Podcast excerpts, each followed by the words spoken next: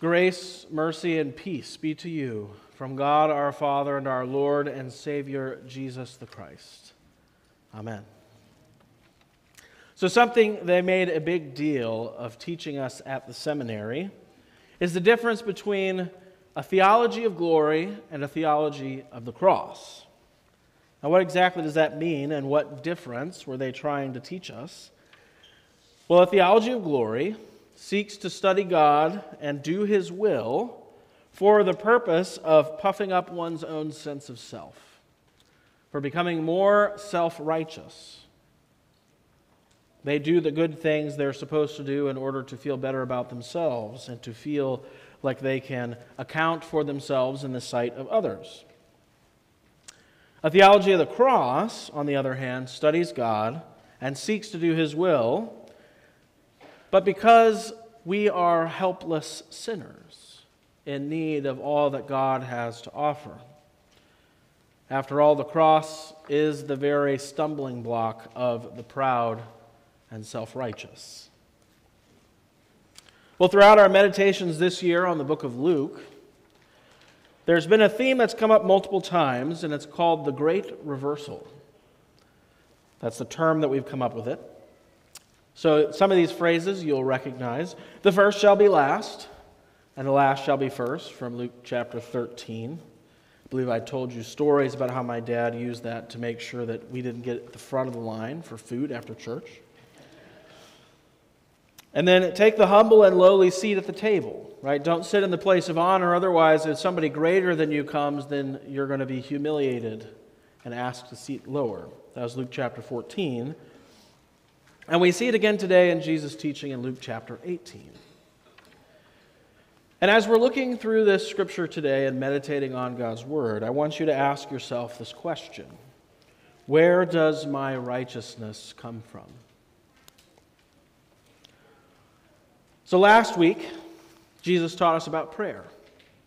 And he continues with that theme almost as if he's answering the question. He says, you know, don't grow weary, pray regularly, pray daily. And now he's almost answering the question okay, how exactly should I pray? And he does this by giving us some examples to consider. A couple of prayers are being given. And as we go through those examples, I want you to remember those two terms that I just defined for you a theology of glory or a theology of the cross. Because in verse 9, Luke himself even tells us that righteousness is the key thing in this parable. He says, Jesus also told this parable to some who trusted in themselves that they were righteous and treated others with contempt. So the first one is the prayer of the Pharisee.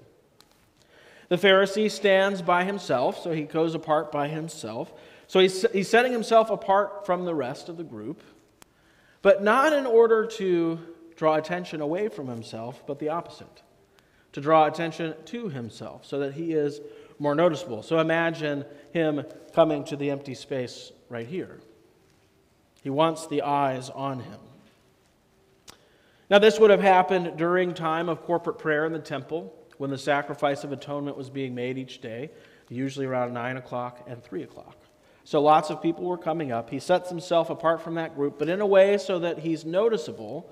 And this is the prayer that he says God, I thank you that I am not like other men, extortioners, unjust adulterers, or even like this tax collector. I fast twice a week, and I give tithes of all that I get. What do you think of that prayer? Did you count the number of times he said, I? If you did, you would have come up with five in that short prayer.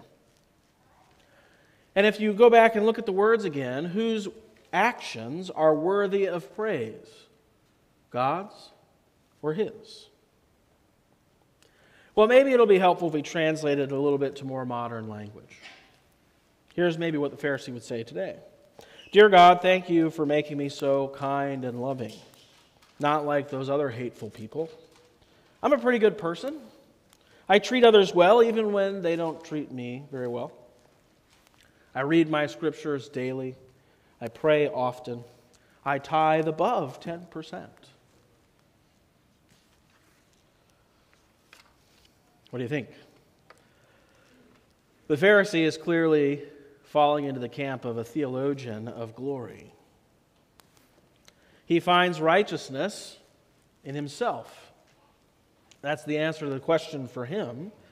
It is in him and the things that he does it's in his faithful response to God.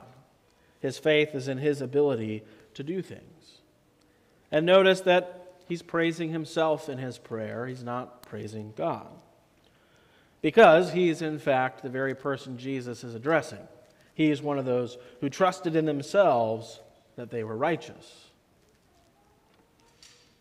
Now we get to the second prayer, and this one's done by this tax collector over here that the Pharisee referenced. And he also separates himself from the group of people, but for a very different purpose. It says that he stands far off. He doesn't want to be seen, he doesn't want to draw attention to himself. And we're about to understand why. He doesn't even, he beats his breast and he doesn't even lift his eyes up to heaven, which would be a typical posture of prayer. All of these things are signs of his humility and his sorrow. What's he sorrowful about? Well, let's see what his prayer says God, be merciful to me, a sinner. How many times did he say, I? If you're counting, it's zero. And you might say, well, he said me, but there's a key difference between I and me. When you say I, you're the one doing the action. And when you say me, the action is being done to you. And whose actions do he think are worthy of praise? His actions or God's? It's clearly God's. In his humility, he doesn't want to be noticed by God or by man because he recognizes that he has no righteousness. He has nothing good to offer God. And so he has one recourse and one recourse only to throw himself at the mercy of God. Because he recognizes his answer to the question where does my righteousness come from? Certainly not me, only from God. And so he pleads to God, God, be merciful to me, a sinner. Now, maybe it might be helpful to translate that one to modern day language. God, be merciful to me, a sinner. It's the same. Our state before God is the same as it was then for the tax collector. Our plea to him is the same because we also recognize that we have no righteousness of our own. Nothing good to offer God, not even worthy of raising our eyes to view Him. So we have one recourse and one recourse only to throw ourselves at the mercy of God. That is, in fact, what you just did this morning. In our part of the service called Confession and Absolution, that's the confession part. That's a prayer and a plea of mercy from God for one who deserves none of it. An admonition I am, in fact, a sinner. Not like the Pharisee who's better than other men. Right? We join Paul in saying, We're the worst. Chief of sinners though I be, we sang that hymn today. So, we, dear friends in Christ, are a people of the cross. We do not go about the study of God and the work of God in order to bring glory for ourselves, but rather to bring glory to Him. And it's no accident that the image chosen there is the cross.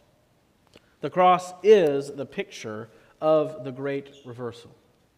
No greater reversal has ever happened. It is where the greatest, most honored, most powerful, perfect Son of God became the worst sort of criminal scum and villainy imaginable for you. He took all the sins of the world into his own body. Your sin and mine, everyone gathered here, and all who's lived throughout time and space. No greater reversal has ever happened than that. The Bible says he became sin. Truly, the exalted have been brought truly low. We are a people of that cross. But what does that mean? It means that we, like the tax collector, have no righteousness of our own. We have nothing and we are nothing. That's why I wear a black clerical garb.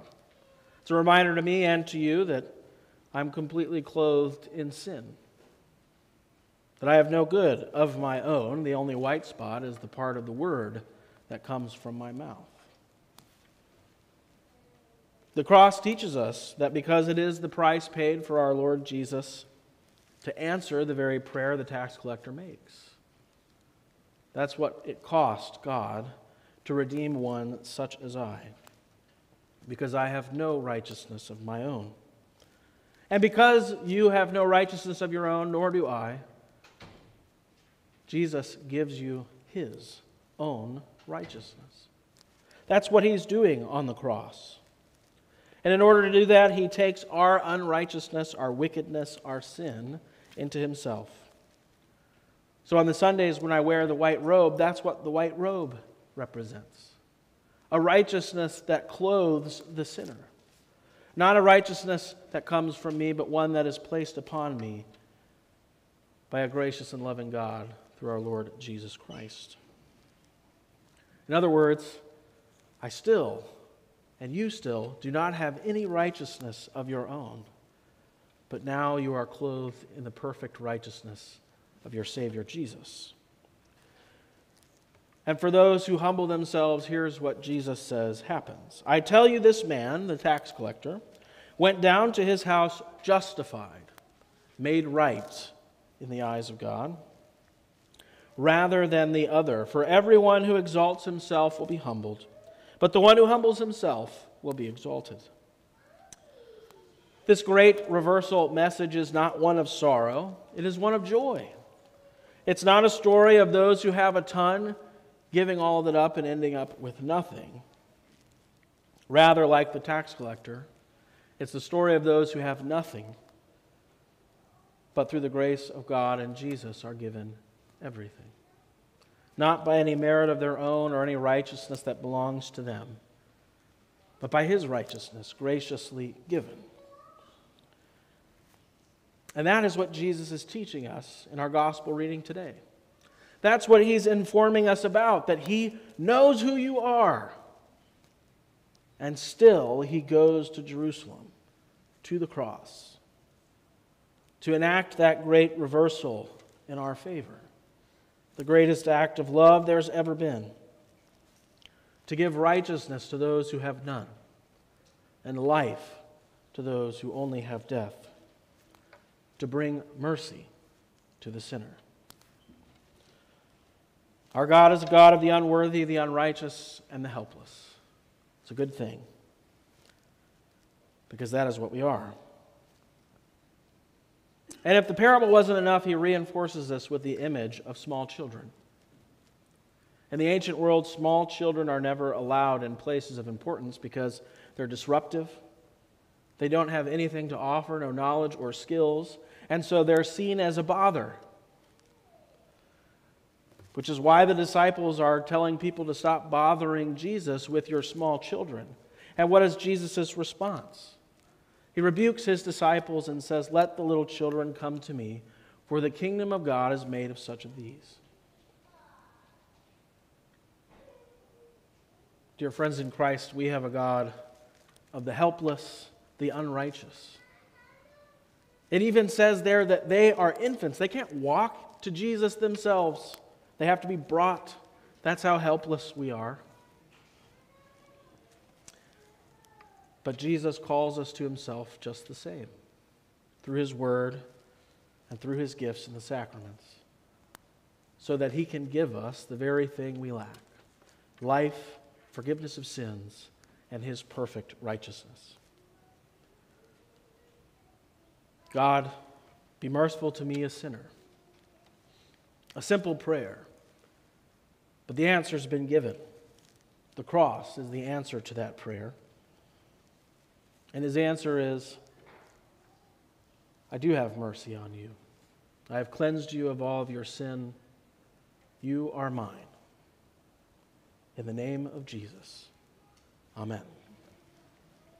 May the peace of God, which passes all human understanding, guard your hearts and minds in Christ Jesus, who has reversed our fortunes for those who have nothing to those who have been given everything life, forgiveness, and salvation.